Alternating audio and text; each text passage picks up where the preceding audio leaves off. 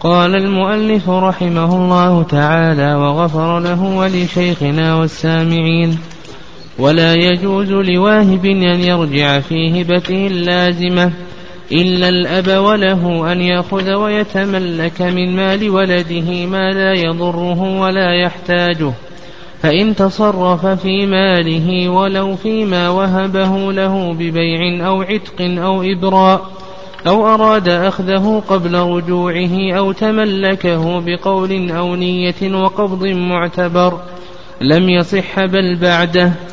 وليس للولد مطالبة أبيه بدين ونحوه إلا نفقته الواجبة عليه فإن له مطالبته بها وحبسه عليها. فصل في تصرفات المريض.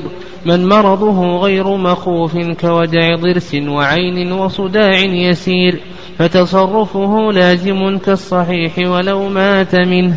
وإن كان مخوفا كبرسام وذات جنب ووجع قلب ودوام قيام ورعاف وأول فالج وآخر سل. والحمى المطبقة والربع وما قال طبيبان مسلمان عدلان إنه مخوف. ومن وقع الطاعون ببلده ومن أخذها الطلق لا يلزم تبرعه لوارث بشيء ولا بما فوق الثلث إلا بإجازة الورثة لها إذا مات منه. وإن عوفي فكصحيح ومن امتد مرضه بجذام أو سل أو فالج ولم يقطعه بفراش فمن كل ماله والعكس بالعكس ويعتبر الثلث عند موته. ويسوى بين المتأخر بين المتقدم والمتأخر في الوصية ويبدأ بالأول فالأول في العطية ولا يملك الرجوع فيها. تقدم تعريف الهبة في اللغة والاصطلاح وذكرنا أيضا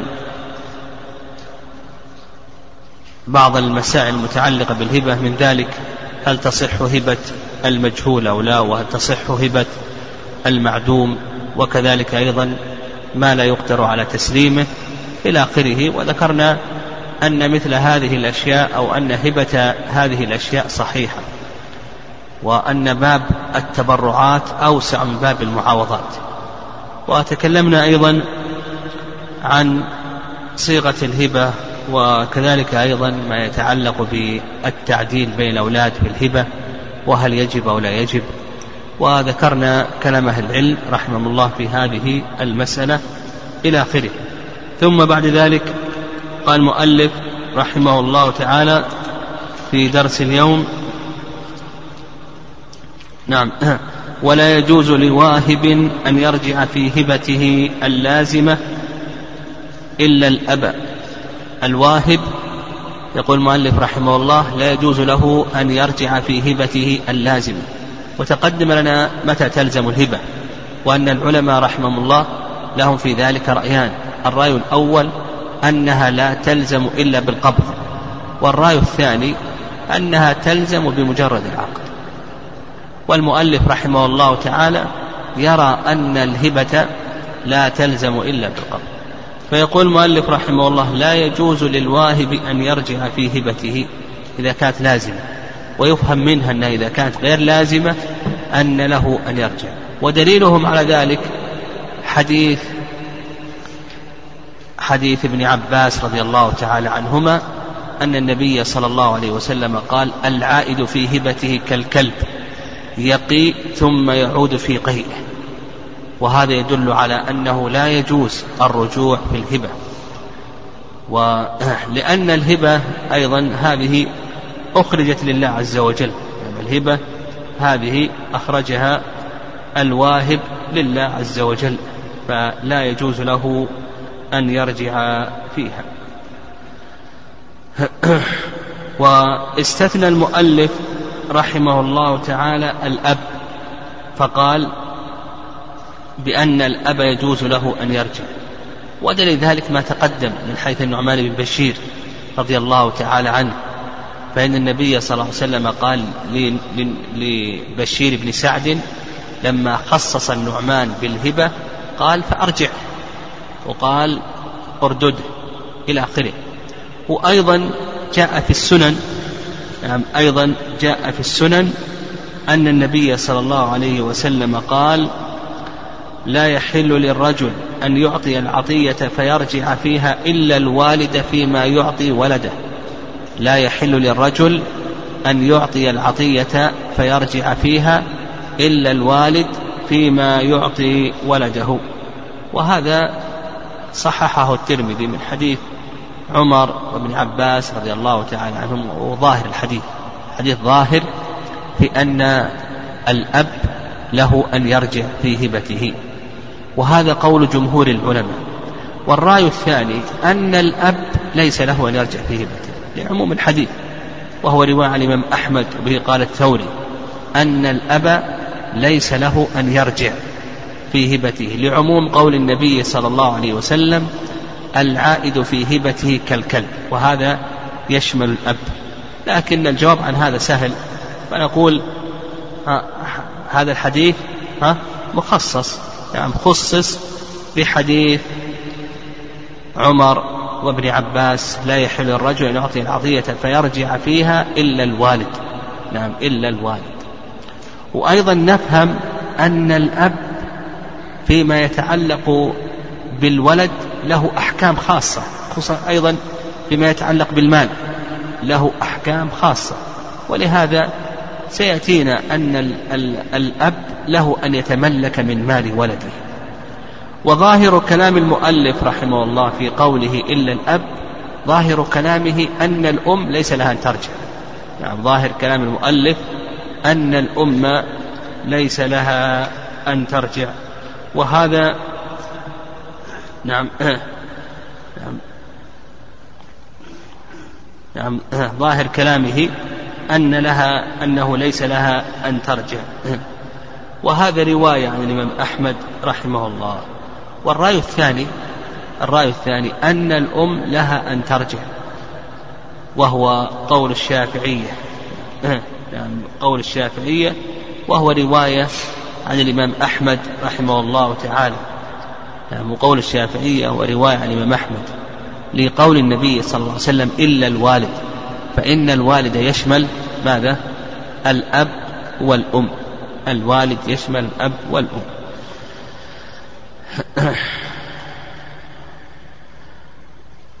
الرجوع نعم الرجوع رجوع الأب في الهبة. يذكر العلماء رحمهم الله له موانع يعني يذكرون له موانع كثيرة. يعني الأب له أن يرجع فيما وهبه لولده ما لم يوجد مانع من الموانع التي تمنع الرجوع. والفقهاء رحمهم الله يعددون موانع كثيرة.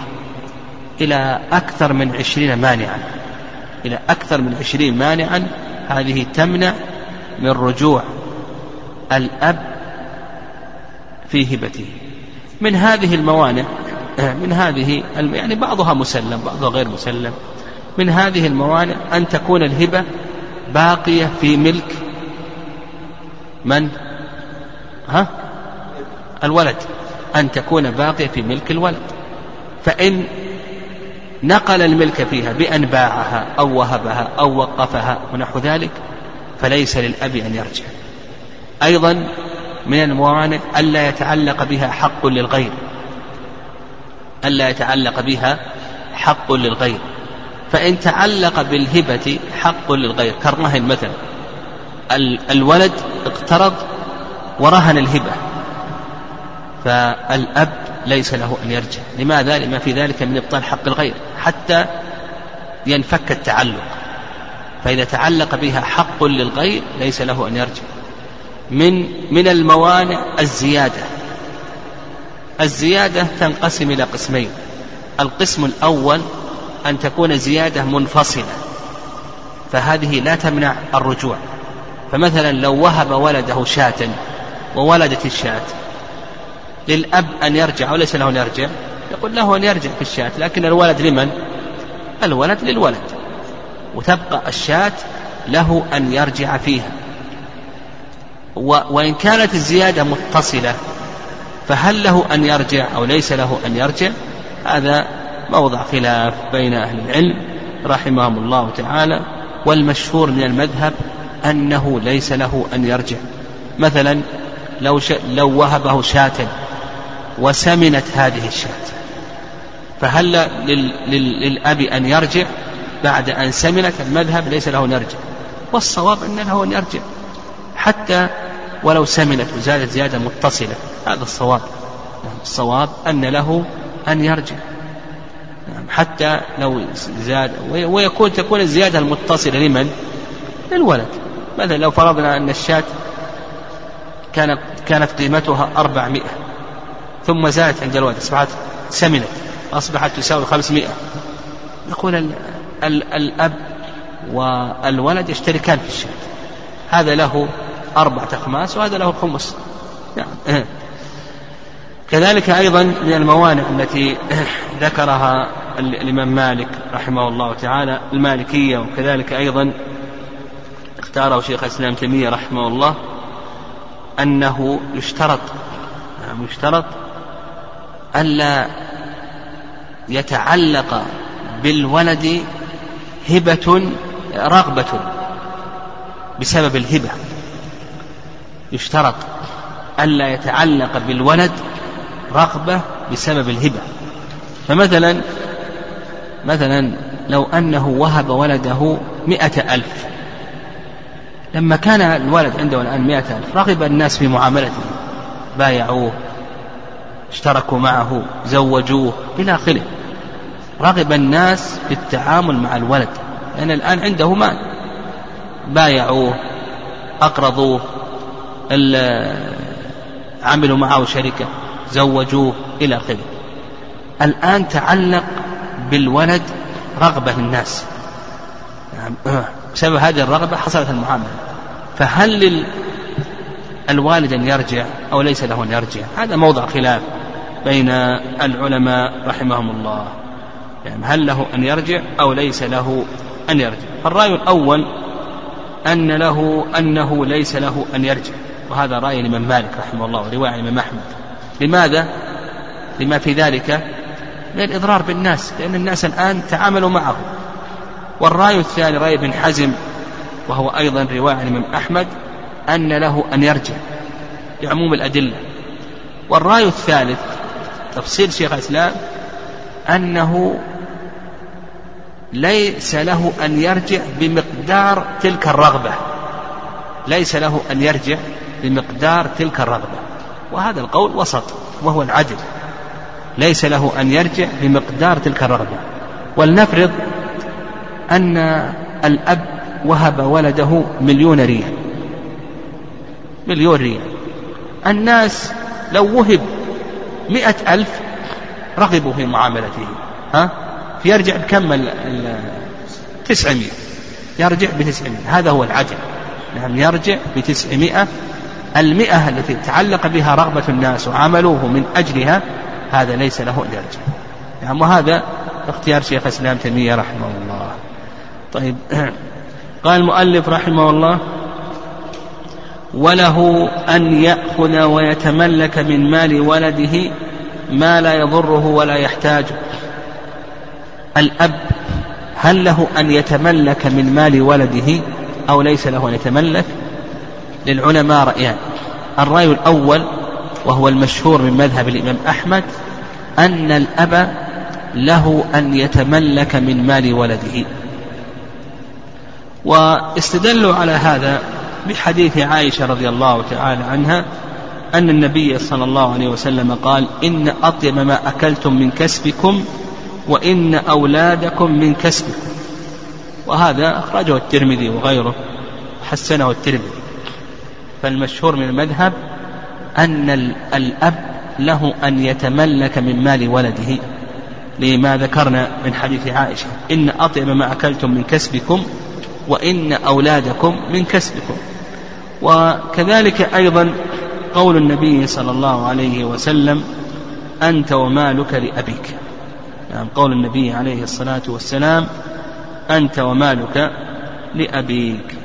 هذا ما يدل على أن له يتملك. الرأي الثاني رأي جمهور أهل العلم أن الأب ليس له أن يتملك. واستدلوا على ذلك بالأدلة الدالة على ماذا؟ على حرمة مال المسلم فليس له أن يتملك استدلوا بالأدلة الدالة على حرمة مال المسلم. لا يحل مال امرئ مسلم إلا بطيبة نفس منه. إلى آخره. ولا تأكلوا أموالكم بينكم بالباطل. إن دماءكم وأموالكم وأعراضكم عليكم حرام. إلى آخره. و... والأقرب في هذه المسألة يعني هو رأي الحنابلة ما دام أنه ورد صريح في ذلك فنقول الصواب أنه ما ذهب إليه الحنابلة رحمهم الله أن الأب له أن يتملك من مال ولده. لكن بشروط كما سيأتي إن شاء الله. ويؤيد ذلك أن الولد بضعة من الأب. ولهذا قال النبي صلى الله عليه وسلم في فاطمة فاطمة بضعة مني يريبها ما يريبني فهذا هو الأقرب أن الأب له أن يتملك لكن له بشروط. قال ما لا يضره ولا يحتاج. هذا الشرط الأول. الشرط الأول ألا يضر الولد. يعني هذا التملك يضر الولد. أو يحتاجه الولد.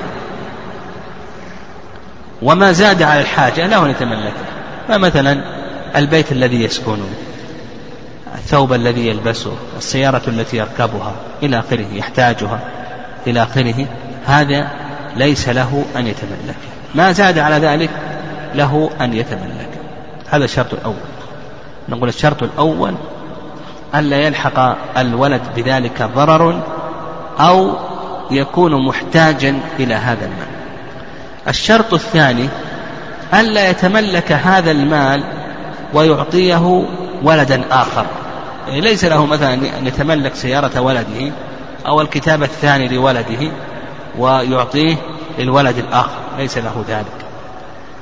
الشرط الثالث نعم الشرط الثالث ألا يكون في مرض الموت المخوف لأحدهما. لأنه إذا كان في مرض الموت المخوف خلاص الآن المال أصبح المال لمن؟ للوارث. ما ما المريض مرض المخوف هذا ليس له إلا الثلث. نعم أصبح المال للوارث فيشترط نعم ألا نعم ألا يكون في مرض الموت المخوف لأحدهما. الشرط الرابع أن يكون ذلك بصيغة التملك بصيغة بصيغة التملك. قال المؤلف رحمه الله فإن تصرف في ماله ولو فيما وهبه له ببيع أو عتق أو إبراء أو أراد أخذه قبل رجوعه أو تملكه بقول أو نية وقبض معتبر لم يصح بل بعده يعني هو يقول لك المؤلف رحمه الله لا يصح للأب أن يتصرف في مال الولد ما دام أنه ما تملكه ليس له لا بد أن يتملك إذا أراد أن يتصرف لا بد أن يتملك وأن تتوفر شروط التملك ثم بذلك يتصرف. فمثلا لو وهب سيارة ابنه ها هل يصح ذلك أو لا يصح؟ نقول لا يصح. تملك السيارة أولا ثم قم بالهبة هبها لمن شئت. قال لك أو بيع. قام وباع البيت. نقول ليس له ذلك. قل تملك أولا ثم بع. عتق. أعتق الرقيق. أيضا مثل أو إبراء يعني أبرأ من الدين ونحو ذلك. فيقول لك المؤلف رحمه الله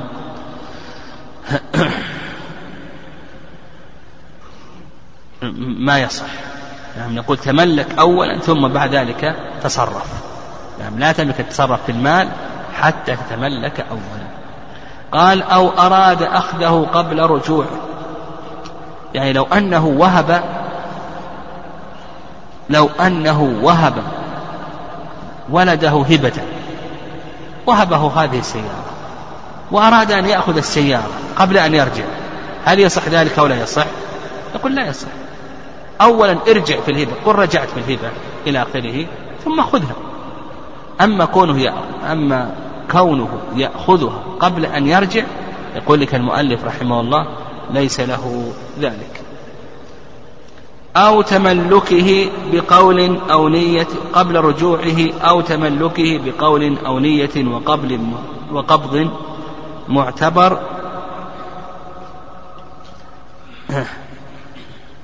وقبض معتبر لم يصح. يعني ليس له أن يأخذ. يعني المؤلف رحمه الله يقول ليس للأب أن يأخذ مال ولده إلا إذا تملكه. إذا كان وهبه له ليس له أن يأخذه حتى يرجع. فإذا رجع له أن يأخذه.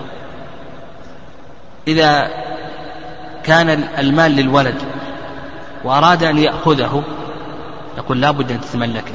يعني هو ما وهبه له. إن كان وهب له وهبه له وأراد أن يأخذه يقول ارجع أولا. لم يهبه أولا لم يهبه له. ها؟ نقول وأراد أن يأخذه نقول تملك أولا. تملك بالقبض مع النية أو بالقول يقول تملكت. فمثلا إذا أراد أن يأخذ سيارة الولد التي وهبها له نقول ارجع أولا ثم خذها. أراد أن يأخذ سيارة الولد التي لم يهبها له نقول تملك أولا ثم ثم بعد ذلك خذها. تملك أولا ثم بعد ذلك خذها. طيب. وظاهر كلام المؤلف رحمه الله أنه ليس للأم أن تتملك لأنه قال وله الضمير يعود إلى الأب. أن الأم ليس لها أن تتملك. وأن التملك خاص بمن؟ ها؟ بالأب. لأن النص هكذا جاء أنت ومالك لأبيك. نعم. وهذا القول أقرب. هذا القول أقرب لأن المرأة أو الأنثى ليست كالذكر. الذكر هو الذي يحتاج إلى المال نحو ذلك. ومأمور بالعمل والكسب. أما الأنثى فليست كذلك. فكلام المؤلف أن التملك خاص بمن؟ ها؟ بأي شيء؟ بالأب. أن التملك خاص بالأب. إيه.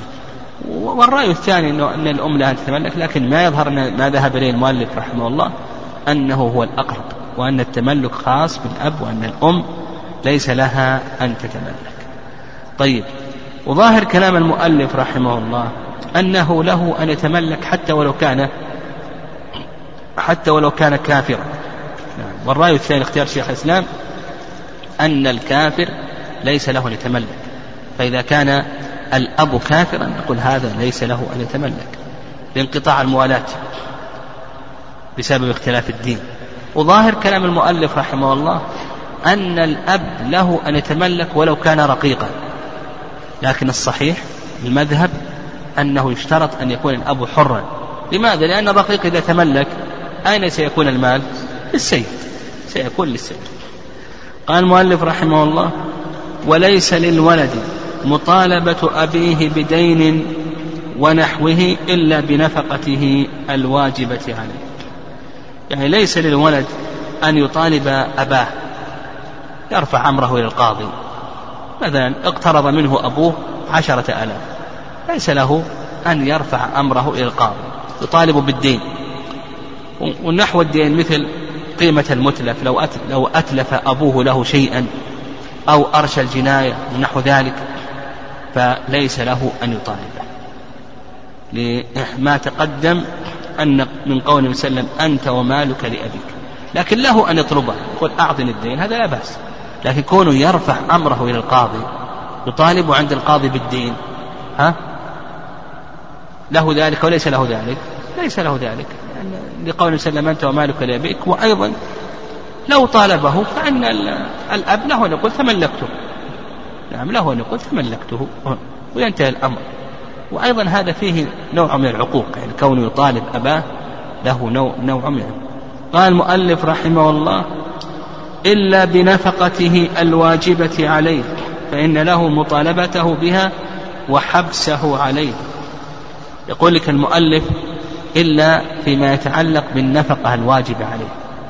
الطعام والشراب والسكنى والزواج واللباس فهذا له أن يطالبه. لماذا؟ لضرورة حفظ النفس. يعني لضرورة حفظ النفس فإذا قصر في النفقة الواجبة والولد فقير فله أن يطالبه بل ذكر المؤلف رحمه الله له أن يحبسه على ذلك يعني أن يطلب من القاضي أن ينفق أو أن يحبسه. له ذلك. لما تقدم لضرورة حفظ نعم لضرورة حفظ النفس. نعم.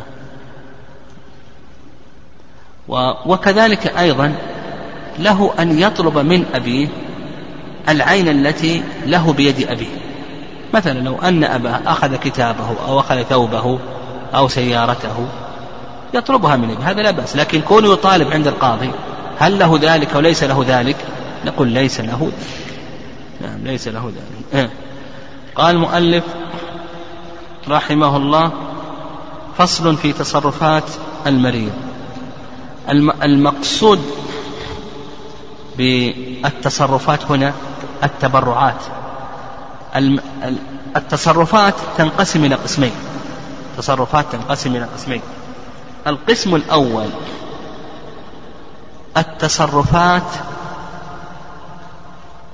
التي ليست من قبيل التبرعات. مثل البيع والشراء والشركة. يعني يبيع بثمن المثل دون محاباة. أو الشركة أو الإجارة ونحو ذلك. التصرفات التي ليست من قبيل ماذا؟ ها؟ التبرعات. فهذه للأب أن يتصرف بشرط حتى لو كان مريضا مرضا مخوفا. مثلا هذا الرجل مرض مرض مخوف يخشى عليه من الهلاك. مثلا مرض الإيدز اليوم. مرض مخوف يخشى على صاحبه من الهلاك. ها؟ هل للأب أن يبيع؟ هو مريض الآن بهذا المرض. هل للأب أن يبيع ويشتري في ماله؟ نقول نعم يبيع ويشتري بشرط أن يكون ماذا؟ أن يكون عقله باقيا. فمهما مرض مهما مرض صاحب المال بأي مرض حتى لو كان هذا المرض يشرف على الهلاك فنقول ليس له أن يتصرف بشرط ماذا؟ تصرف شرط أن يكون العقل باقي. لأن هذا فيه تنمية للمال. القسم الثاني وهو الذي من أجله عقد المؤلف رحمه الله هذا الفصل التبرعات. من التصرفات. يتبرع يوقف يهب يبيع بأقل من ثمن مثل يبيع بمحاباة يعتق. غير ذلك من صور التبرعات. يسقط الدين إلى آخره. التبرعات كما قلت من وقف وهبة وعتق ومحاباة في البيع والشراء وإسقاط للديون ونحو ذلك. ها؟ نقول هنا الأمراض فيما يتعلق بالتبرعات تنقسم إلى ماذا؟ إلى ثلاثة أقسام. الأمراض فيما يتعلق بالتبرعات نقول بأنها تنقسم إلى ثلاثة أقسام. القسم الأول الأمراض غير المخوفة. يعني القسم الأول الأمراض غير المخوفة. وضابط المرض المخوف وغير المخوف هذا اختلف فيه العلماء رحمهم الله تعالى كثيرا. والصواب في ذلك ماذا؟ الرجوع إلى العرف. فما دل العرف على أنه مخوف فهو مخوف وما دل العرف على أنه غير مخوف غير مخوف. ولهذا ذكر المؤلف رحمه الله كثيرا من الأمراض. المؤلف ذكر كثير من الأمراض وجعلها من الأمراض ماذا؟ المخوفة. وهذه كانت في زمن المؤلف. أما الآن أما الآن بسبب ترقي الطب أصبحت هذه الأمراض غير مخوفة. يعني أصبحت هذه الأمراض غير المهم عندنا بالنسبة للتبرعات نقول الأمراض تنقسم إلى ماذا؟ إلى ثلاثة أقسام. القسم الأول قال المؤلف رحمه الله من مرضه غير مخوف كوجع ضرس. ما يخشى عليه من وعين وصداع يسير فتصرفه لازم كالصحيح ولو مات هذا نقول حكم حكم ماذا؟ حكم الصحيح.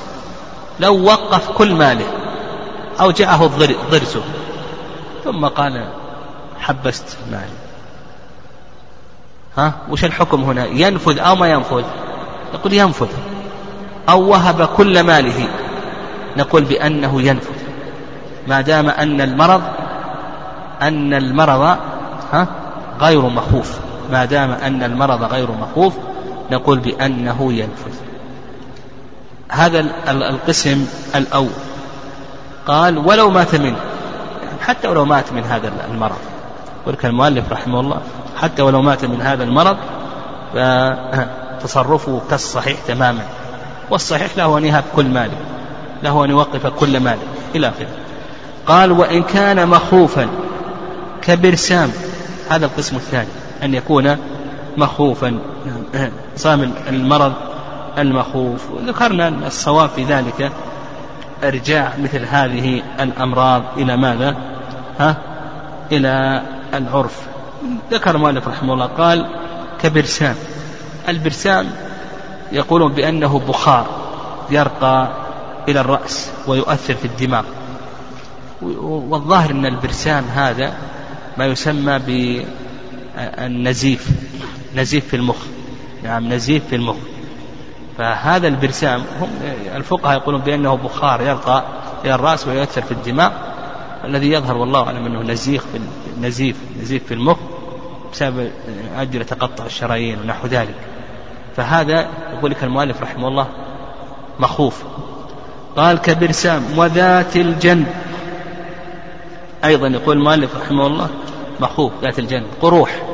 يعني قروح تكون بباطن الجنب ووجع قلب. ودوام قيام. دوام قيام الإسهال. نعم إسهال. المبطون هذا. ورعاف خروج الدم من الأنف. مثل هذه الآن يعني الإسهال والرعاف. الآن أصبح الطب الآن تعالج عقاقير بسيطة تتوقف مثل هذه الأشياء. مثل أيضا وجع القلب. إلى آخره. المهم أنه كما ذكرنا أن مرجع مثل هذه إلى أي شيء؟ إلى عرف قال وأول فالج الفالج معروف شلل. داء يرخي البدن. وآخر وآخر سل. نعم آخر سل. نعم والسل هذا يقولون بأنه من أمراض الشباب نعم يقولون بأنه من أمراض الشباب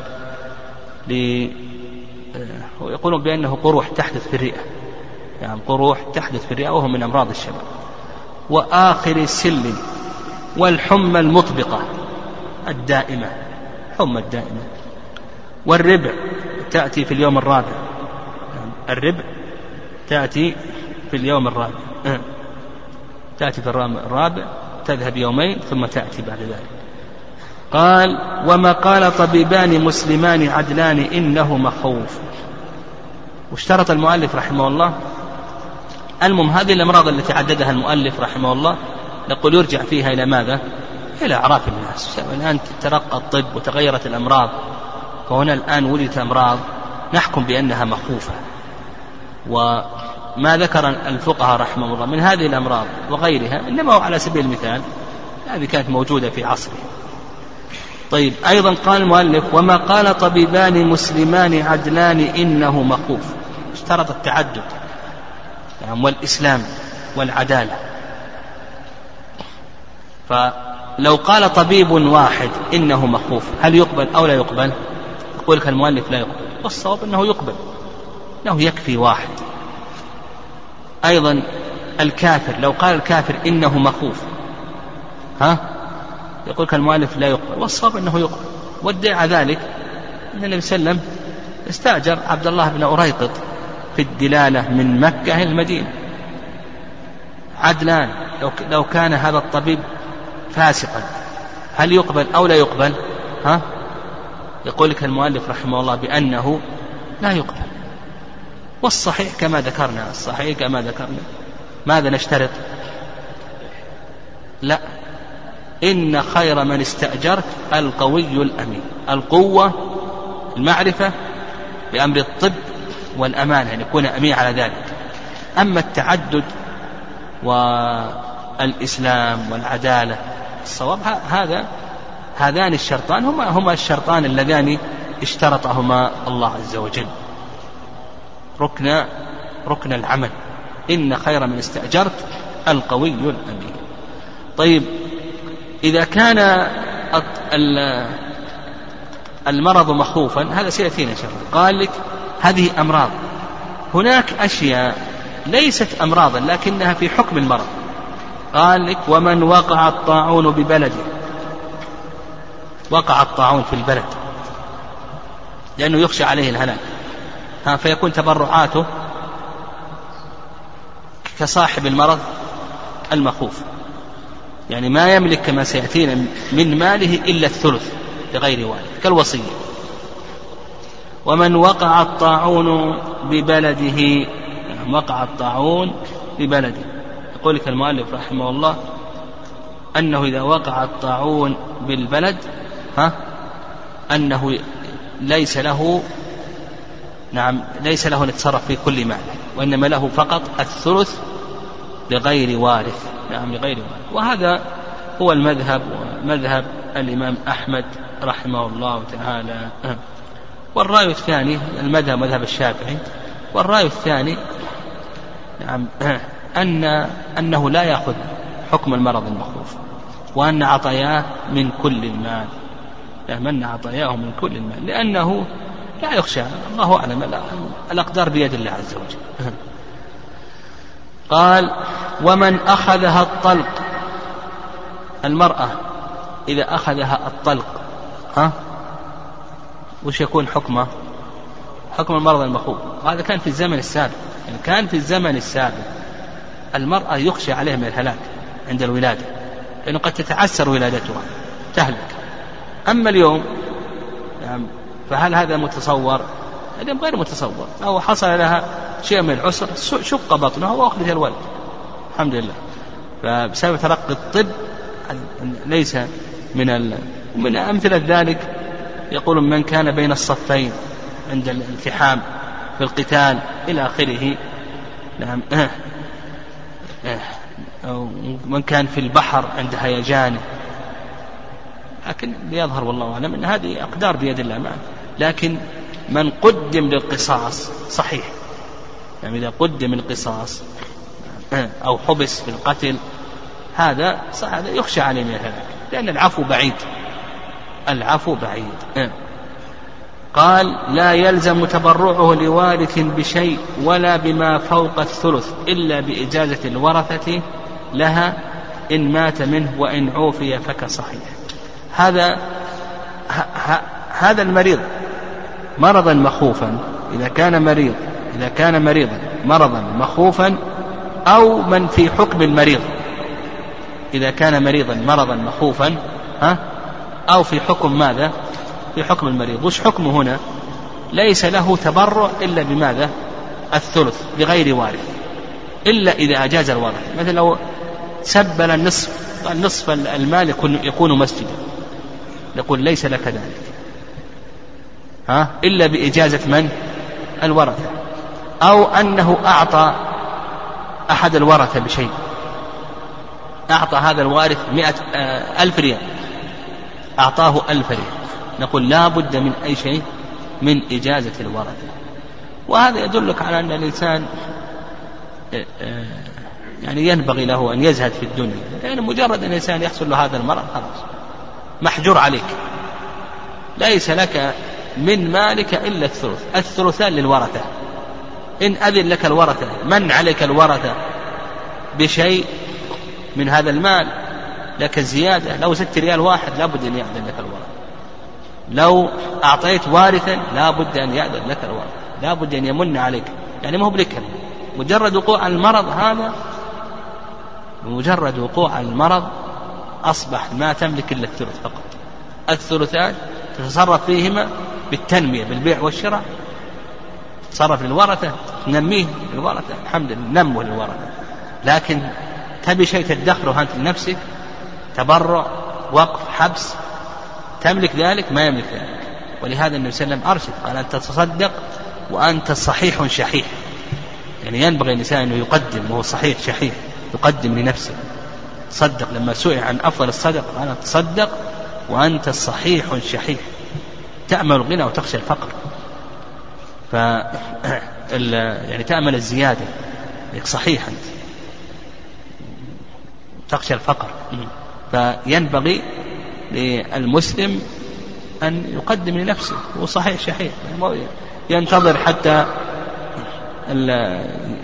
يقع به المرض ثم يقول لفلان وفلان وقد كان لفلان. ما يملك. قال إن مات منه وإن عوفي فكصحيح. إن عوفي. لو أنه قال ها لو قال نصف المال وقف لله. وهو مريض الآن. مريض مثلا بالإيدز ولا بسرطان ونحو ذلك من الأمراض المخوفة. قال نصف المال لمن؟ ها؟ وقف لله عز وجل. طيب مات. قال المؤلف إن مات منه. وش نقول؟ أيوة مالك إلا الثلث بس. طيب مالك إلا الثلث إلا أن أذن لك الورثة جاز الورثة. عوفي. عافاه الله عز وجل. ينفذ ولا ما ينفذ؟ نقول ينفذ. قال يا ناس أنا كنت أظني بموت. خلوها الثلث بس. خلاص نفذ. فإذا عوفي نفذ كل اللي سبب. إذا لو سبب كل المال ثم مات يقول الورثة يقولون ما في إلا الثلث. طيب لو أنه صح كل المال نافذ قال أنا كنت أظن إني بموت. يكفي الثلث خلاص. ينفذ كل. قال المؤلف رحمه الله ومن امتد مرضه مرضه بجذام أو سل أو فالج. هذا القسم الثالث من أقسام الأمراض. هذا القسم الثالث من أقسام الأمراض. وهو يسمى بالأمراض الممتدة. والأمراض الممتدة هذه أنا ما وجدت إلا عند الحنابلة. هم الحنابلة هم الذي أتوا بهذا القسم. الفقهاء رحمه الله غير الحنابلة يقولون مرض مخوف ومرض غير مخوف. والحنابلة يقولون الأمراض الممتدة تنقسم إلى قسمين. إما أن يقطعها بفراش فهذا حكم حكم ماذا؟ المخوف. وإما ألا يقطعها بفراش فهذا حكمه حكم المرض غير المخوف. واضح؟ والصحيح أن الأمراض الممتدة ما عندنا شيء اسمه يقطع بفراش أو لا يقطع بفراش. الصواب أن نقول إن كان مخوفا ها إما أن يكون مخوف هذه الأمراض الممتدة إما أن تكون مخوفة أو تكون غير مخوفة. هذا الصواب. أما إحداث قسم ثالث وهو ما يسمى بالأمراض الممتدة هذا ذكره الحنابلة رحمه الله وهذا فيه نظر. وضرب المؤلف رحمه الله قال لك بجذام. نعم جذام. الجذام تآكل يعني قروح ترعى في ترعى في, في الأعضاء. قروح ترعى في تآكل منها الأطراف. ويظهر والله أعلم أن الجذام هذا أنه في الوقت مسمى بأي شيء. ها؟ الغرغرينة يعني الغرغرينة يظهر أن هذه هي بسبب مرض السكر. يظهر والله أعلم. قال بجذام أو سل أو فالج. نعم تقدمت هذه. ولم يقطعه بفراش فمن كل ماله والعكس بالعكس. يعني والصحيح في هذا القسم في الأمراض الممتدة ما عليه أكثر أهل العلم. نقول ماذا؟ إما أن تكون مخوفة وإما أن تكون غير مخوفة. هذا الصواب. قال ويعتبر الثلث عند موته. الثلث متى يعتبر؟ يقول لك المؤلف رحمه الله نعتبر الثلث عند الموت. وهذا سيأتينا إن شاء الله. سيأتينا إن شاء الله في باب الوصايا بإذن الله عز وجل. متى نعتبر الثلث؟ متى نعتبر الثلث؟ هذا نعتبره ماذا؟ عند الموت. لأنه قد يزيد المال وقد ينقص المال. فالمعتبر هو كم تساوي التركة عند الموت؟ كانت التركة تساوي ثلاث ملايين يقول الثلث هو مليون. إن وهب مليون فأقل نفذ وهب أزيد من مليون ها؟ نقول لا ينفذ إلا بإجازة الورثة وهذا سيأتينا إن شاء الله في باب الوصايا. سنذكر الدليل عليه نذكر إن شاء الله أيضا ما يتعلق بضرب الأمثلة عليه. قال المؤلف رحمه الله ويسوى بين المتقدم والمتأخر في الوصية.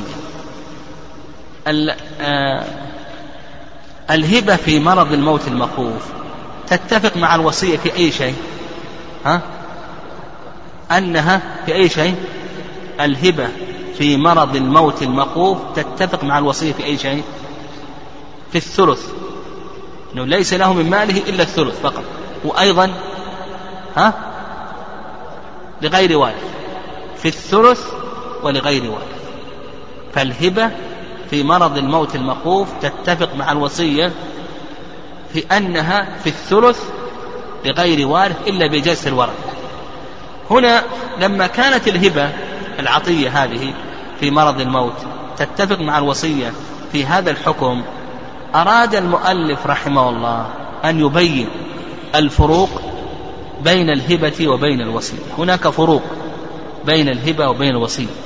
فأراد المؤلف رحمه الله أن يبين الفروق بين الهبة وبين الوصية. قال يسوى بين المتقدم والمتأخر في الوصية. أما الهبة العطية يبدأ بالأول فالأول وهذا إذا كان الثلث ما يسعه. نفرض أنه في الوصية وصى مليون ريال مسجد ووصى مليون ريال للجمعية ووصى مليون ريال للفقراء والثلث كله مليون. هل نبدأ بالأول؟ ها؟ أو نقول بينهم يتزاحمون. يقول لك المؤلف رحمه الله يسوى ما في فرق بين الوصية الأولى والوصية الأخيرة. كلهم يشتركون في الثلث. ها كلهم يشتركون في الثلث. واضح؟ ما نقول والله هو بدأ الآن وصى للمسجد نبدأ به.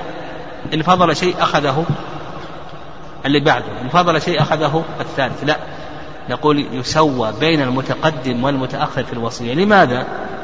لماذا نسوي بين المتقدم والمتأخر؟ أيوة لأنها تبرع بالمال بعد الموت. والموت يأتي دفعة واحدة. تبرع بالمال بعد الموت. والموت يأتي دفعة واحدة. مرة واحدة. ف وعلى هذا نقسم الثلث بينهم بالقسط. نقسم الثلث بينهم بالقسط. فمثلا لو قال خمسمائة ألف. خمسمائة ألف للمسجد. وخمسمائة ألف للفقراء. والثلث كله مئة ألف. يعني الثلث كله مئة ألف. كيف نقسم هنا؟ نجمع الوصايا. ها؟ نجمع الوصايا ونعطي كل واحد من الثلث نجمع الوصايا ثم ننسب كل وصية لمجموع الوصايا. ونعطي كل واحد من الثلث بمقدار تلك النسبة. مثلا هو قال لك الآن خمسمائة ألف لمن؟ للمسجد. خمسمائة ألف للفقراء. والثلث كله ألف كم مجموع الوصايا؟ مليون. المسجد كم له خمسمائة إلى مليون. وش يساوي؟ النصف. نعطي نصف المئة. والفقراء لهم خمسمائة إلى مليون. أيضا النصف. نعطيهم نصف المئة. أما إذا كانت هذه هبة في مرض الموت نبدأ بالأول فالأول. فمثلا الثلث مليون. وأعطى المسجد مليون وأعطى الفقراء مليون. نبدأ بأي شيء؟ ها؟ بالمسجد. إن فضل شيء أخذه الثاني. واضح؟ ولهذا قال لك المؤلف يبدأ بالأول فالأول في العطية. وأما الوصية يسوى بين المتقدم والمتأخر. نعم نسوي بين المتقدم والمتأخر.